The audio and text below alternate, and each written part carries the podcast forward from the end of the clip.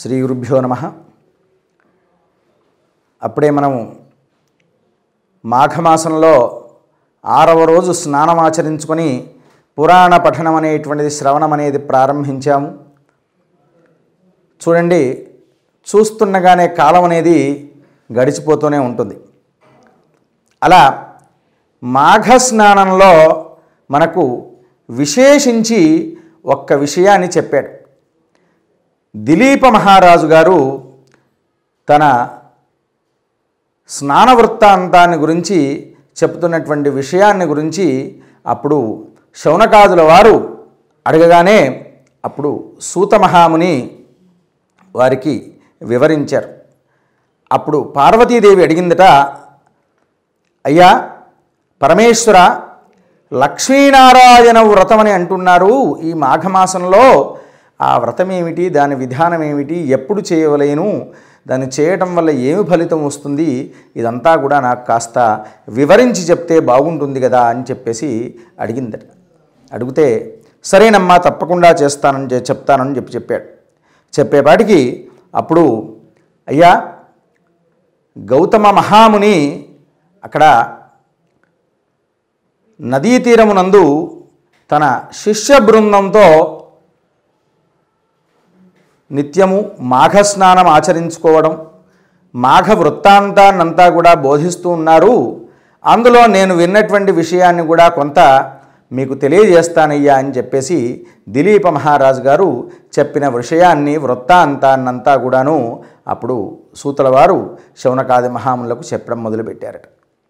అన్నాడట మాఘమాసంలో ఎవరైతే సూర్యోదయాత్ పూర్వమే స్నానమాచరించుకొని చక్కగా ఇంటి ముందు గుమ్మము ముందు పేడతో అలికేసి ముగ్గు పెట్టేసేసి అక్కడ సూర్య భగవాను ఎవరైతే ఆరాధిస్తూ ఉంటుంటారో సూర్య భగవానుని యొక్క పటము పెట్టి ఎవరైతే ఆరాధిస్తూ ఉంటారో అలాంటి వారికి ఆ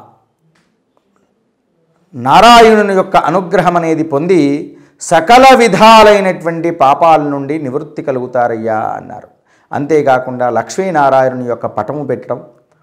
ఈ విధంగా అక్కడ లక్ష్మీనారాయణ్ణి పూజించడం ఎవరైతే చేస్తూ ఉంటారో వారికి తప్పకుండా వైకుంఠలోక ప్రాప్తి అనేది సిద్ధిస్తుంది నాయన అని చెప్పారు. ఇలా మాఘ వృత్తాంతాన్ని చెబుతూ చెబుతూ ఆ గౌతమ మహాముని కాస్త తన శాస్త్ర చిత్ర తన యొక్క శిష్య బృందంతో ముందుకు బయలుదేరేసి నడుస్తూ నడుస్తూ కొంత దూరం వెళ్ళేసి ఒక ప్రాంతానికి వెళ్ళాడు. వెళ్ళేసి అప్పుడు వెళ్ళగా ఒక చోట కృష్ణానదీ తీరంలో నాయన ఛాత్రులారా విద్యార్థులారా ఇక్కడ చాలా బాగా ఉంది ప్రదేశం.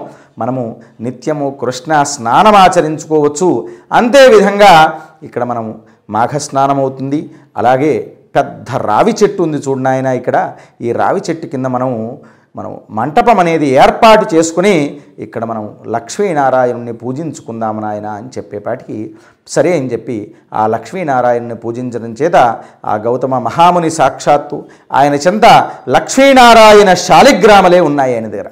ఆ శాలిగ్రామాలను పెట్టేసి చక్కగా పూజిస్తూ ఉన్నారు. ఇలా పూజిస్తూ పూజిస్తూ ఉంటుండగా అక్కడ ప్రతినిత్యము శిష్య బృందం అంతా కూడాను ఆ విధంగా పూజిస్తూ ఉన్నారు. కూర్చుంటున్నారు చక్కగా. ఇలా పూజిస్తూ ఉంటుండగా ఆ దగ్గరలోనే ఒక కుక్క అంటూ వాటికి కూర్చున్నట్టు కనబడింది. ఆ కనబడేపాటికి పాపం కుక్క ఆహారం కొరకే వచ్చి చూస్తూ ఉంటుంది. వీరు అర్చనాది కార్యక్రమాలన్నీ కూడాను ముగే ముగిసేపాటికి వారికి అర్చనాదులు పూర్తయిన తర్వాత నివేదన పెట్టిన తర్వాత ఆ నివేదనను ఎవరికైనా దానం ఇవ్వడము పశువులకో పక్షులకో లేకుంటే ఎవరికైనా బ్రాహ్మణోత్తమునకు పెట్టడము అతిథులకు పెట్టడం అనేటువంటిది సహజం.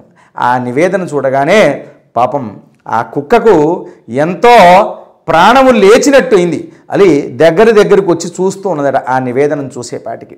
చూసేపాటికి ఆ విద్యార్థులు ఏమన్నారట? అయ్యా ఆ కుక్కను గదిమేరు. గదిమేసి గదిమేపాటికి ఆ కుక్క ఏమైంది? అలా ముందుకు వెళ్ళేసి మళ్ళీ తిరిగి వచ్చి అలా కూర్చున్నదట. కూర్చునేపాటికి మళ్ళా నిత్యం అర్చన జరిగింది యథాప్రకారంగా. రెండవ రోజు అర్చన జరిగింది. ఆ రెండవ రోజు కూడా ఇదే విధంగా జరిగేపాటికి మళ్ళీ కుక్కను అప్పుడేం చేశాడు? ఆ యొక్క మునీశ్వరుల వారి యొక్క మంత్రదండం ద్వారా ఆ కుక్కను కొట్టాడు. కొట్టేపాటికి మళ్ళీ యథాప్రకారంగా ఆ కుక్క ఇలా పరిగెత్తుకుంటూ వెళ్ళేసి మళ్ళీ రావి చెట్టు చుట్టూ తిరిగి వచ్చి మళ్ళీ కూర్చున్నదట. ఇలా మూడవ రోజు కూడా ఇలా సంభవించింది. ఆ సంభవించేపాటికి అప్పుడు వెంటనే అప్పుడు ఆ కుక్కను చూశాడు. ఏమిటి? ఎంత కొట్టినా మందలించినా కుక్క అనేది వెళ్ళకుండా ఉన్నది కదా అని చెప్పేపాటికి అప్పుడు చాలా తీక్షణంగా చూసేపాటికి ఆ కుక్క పూర్తిగా మానవ రూపాన్ని ఎత్తేసేసింది అక్కడతో. ఎత్తేపాటికి గౌతమ మహాముని ఆశ్చర్యాన్వితుడయ్యాడు. ఏమిటి? ఇలా సంభవించడం ఏమిటి అని చెప్పేసేసి అప్పుడు అయ్యా ఇప్పటివరకైతే కుక్క ఉన్నది ఇప్పుడే మానవ రూపం వచ్చేసేసింది ఏమిటి అని చెప్పేసి నీవు ఎవరినైనా ఇంతకు ముందు వరకు కుక్క రూపంలో ఉన్నావు ఇప్పుడు మామన మానవ రూపంలో వచ్చేసావు కదా అంటే అప్పుడు అన్నాడు కదా అయ్యా మీరు లక్ష్మీనారాయణుని అర్చించారు. నేను పూర్వజన్మలో కళింగ రాజును సర్వాలంకార భూషితుడై నేను మాఘ స్నానం ఆచరించుకుంటూ ఉంటూ ఉండగా మాఘ పురాణం అనే వింటున్నాను. మాఘ స్నానం మాత్రం ఆచరించుకోలేదు. ఒక బ్రాహ్మణోత్తముడు వచ్చేసి నేను యజ్ఞయాగాదులు చేస్తున్నాను నాయన నాకు మీరేమైనా సహాయం చేస్తారా? అంటే నేను ఎన్నో దానాదులు చేస్తున్నాను అన్ని దానాల్లో ఇది కూడా ఒక దానం కదా అని చెప్పేసి ఆయన చెప్పడం మొదలుపెట్టాడు. చెప్పేపాటికి ఈ యజ్ఞం చేయడం వల్ల ఈ విధమైన ఫలితం వస్తుంది. యజ్ఞయాగాదుల్లో ప్రతి ఒక్కరి సహాయం అనేటువంటి చాలా ప్రధానమండి. కర్త కారజిత చైవ ప్రేరక అనుమోదక సుకృతే దుష్కృతే చైవ చత్వార సమభాగిన అని చెప్పారు.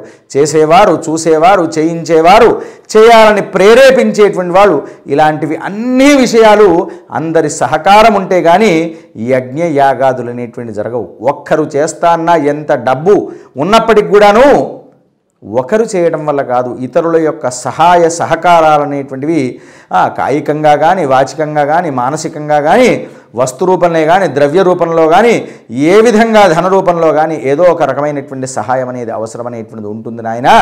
మీరైతే సాక్షాత్తు మహారాజులు యజ్ఞానికి ఏమైనా సహాయం చేస్తారేమో అని అడిగారు. అలాగే ఇది చాలా మాఘమాసం అండి చాలా గొప్పనైన మాసము. మాఘ స్నానం ఆచరించుకోండి. అని అనేపాటికి నేను ఇన్ని దాన ధర్మాదులు చేస్తున్నాను ఇదేదో స్నానం ఆచరించడం వల్ల ఏమవుతుందయ్యా? దానం చేస్తే గొప్పగా ఫలితం వస్తుంది. చదువు చెప్పించామంటే ఫలితం వస్తుంది. ఎవరికైనా బ్రాహ్మణోత్తమునికి స్వయం భాగ దానం ఇచ్చామంటే ఫలితం వస్తుంది. సువర్ణ దానం ఇచ్చామంటే ఫలితం వస్తుంది. భూదానం ఇస్తే మంచి ఫలితం వస్తుంది. గోదానం ఇస్తే మంచి ఫలితం ఇస్తుందని చెప్పారు శాస్త్రంలో కానీ స్నానం ఆచరిస్తే ఏమొస్తుందయ్యా అని చెప్పి సెగతాళిగా మాట్లాడాడు. ఆ విషయం పాపం బ్రాహ్మణోత్తమునికి మనస్సుకు నొచ్చుకొని సరే నాయన అని చెప్పేసేసి వెళ్ళిపోతూ ఉన్నాడు. ఇలా వెళ్ళిపోతూ వెళ్ళిపోతూ ఉంటూ ఉండగా అప్పుడు అయ్యో మహానుభావ మీకు నేను యజ్ఞయాగాదులకు కావలసినటువంటి ద్రవ్యాదులు ఇస్తానని చెప్పానయ్యా. ఆ ద్రవ్యాదులు ఇస్తాను. తీసుకునంటే ఆ బ్రాహ్మణేమి మాట్లాడకుండా వెళుతూ ఉండుంటే అయ్యో మహానుభావ పొరపాటు అనేది జరిగింది. మీరు ఆగండి అని చెప్పేసి తనకు తోచిన ద్రవ్యాదులు ఇచ్చేపాటికి అయిష్టంగానే తీసుకున్నాడు.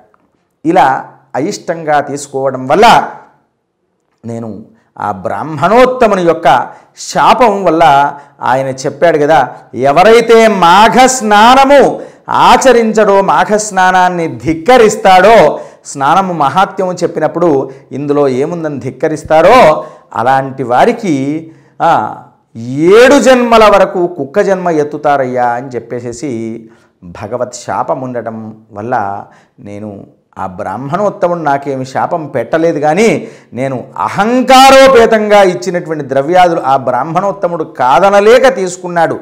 ఆ ద్రవ్యాదులు యజ్ఞయాగాదులో వాడలేదు.